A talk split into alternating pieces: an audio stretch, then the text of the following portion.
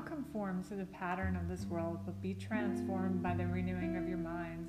Then you will be able to test and approve what God's will is. He is good, His good, pleasing, and perfect will. Romans 12 2. I certainly knew this scripture. In fact, by the time I was in my last year of graduate school, I had already had 10 years of devouring the Bible. When I accepted Jesus as my Lord, I knew to get myself under some very strong Christian women who were mature believers. Women who were not only believers but walked out their Christian life in Holy Spirit's power. I wanted to learn everything I could about the Christian life. I was so hungry for Christ. I was taught the moment I received Jesus how important it would be to be in the Word every day. The Bible is our daily bread. Even though I recited the prayer, Give us our daily bread, every week in church, I had no idea that the daily bread was the Word of God. I thought saying the prayer was my daily bread. Nope, that was religion, doing something by ritual. Being born again is the exact opposite.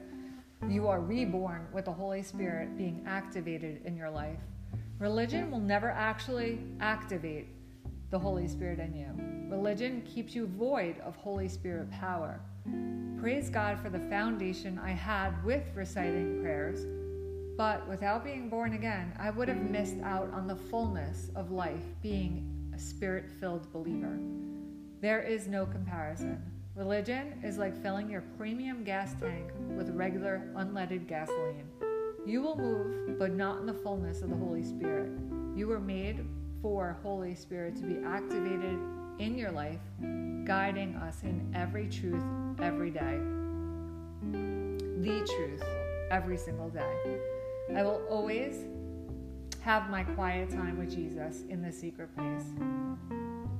From the moment that I came to know him as Lord and Savior, in fact, I thought I was the only one who knew that the quantity of alone time with Jesus releases his presence. I would spend hours just sitting at his feet, reading the word and worshiping him, like we did at Sunday at church. I turned my living room into a house of worship, but only Jesus and the Holy Spirit were invited. So we can be clear on the fact that I was growing in my faith daily. So then, how did I go from thinking if I was to counsel, it would only be Christian Bible based counseling? to thinking I could do both secular and Christian counseling. How could I have thought that I could wear two hats? The answer is easy. I thought to myself I needed to counsel everyone, and if a client isn't a believer in Jesus, I can share the gospel with them. And then they would know the truth about Jesus and be free.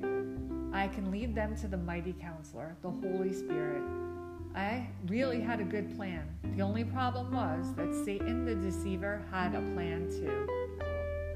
My heart was pure. I was like an evangelist looking for every opportunity to share the gospel.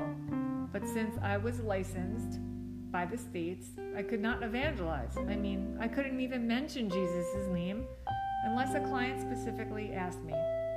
Each time that I would see clients that weren't Christians, I prayed beforehand that I would have the opportunity to share God's word with them. I knew Jesus was the answer for man's need. God gave us his word and his spirit to direct us in this life. John 6 63 says, The spirit gives life, the flesh counts for nothing. The words I have spoken to you, they are full of spirit and life. Satan prowls around like a roaring lion seeking who he can devour. I knew this scripture and I knew how the enemy works. But I really believed I would never fall into his trap.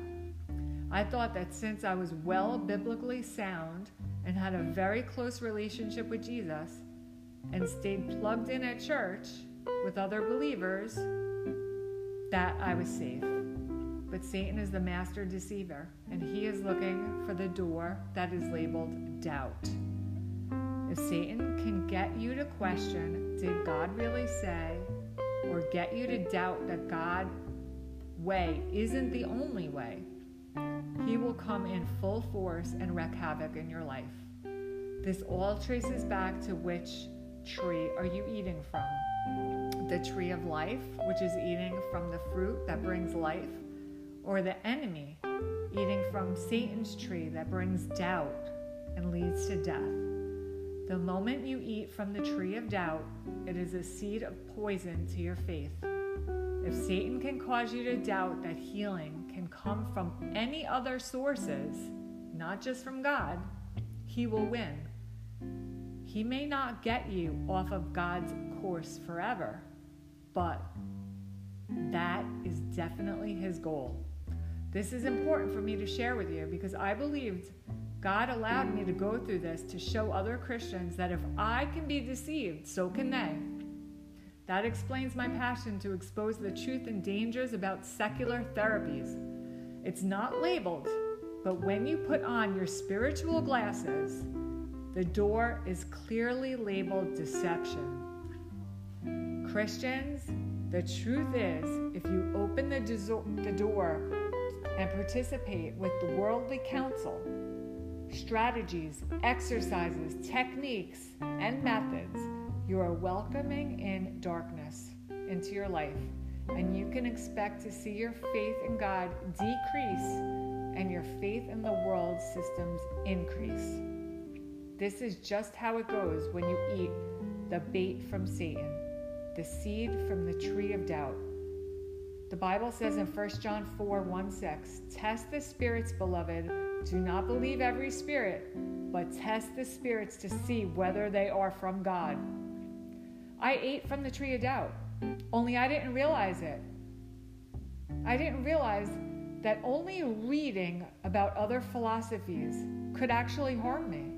It did, because it caused me to start to question is this secular stuff like yoga, mindfulness, grounding exercises, meditation, is it really that dangerous? I once heard a well known minister say that just as there anointing of the Holy Spirit on the Bible, there is also an anointing from the devil on his resources. I believe that to be so true.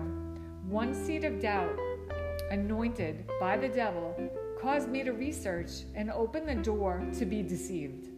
Satan was, of course, setting me up to conclude that it's all safe and Christians are just overkill, labeling everything that's not of God demonic. Satan also uses already deceived Christians to deceive others to believe that the secular world stuff is okay. Satan already uses deceived Christians to deceive others to believe that the secular world has stuff to offer too. It's a deception by the enemy. The next chapter will be on mindfulness, the deception of mindfulness. Stay tuned.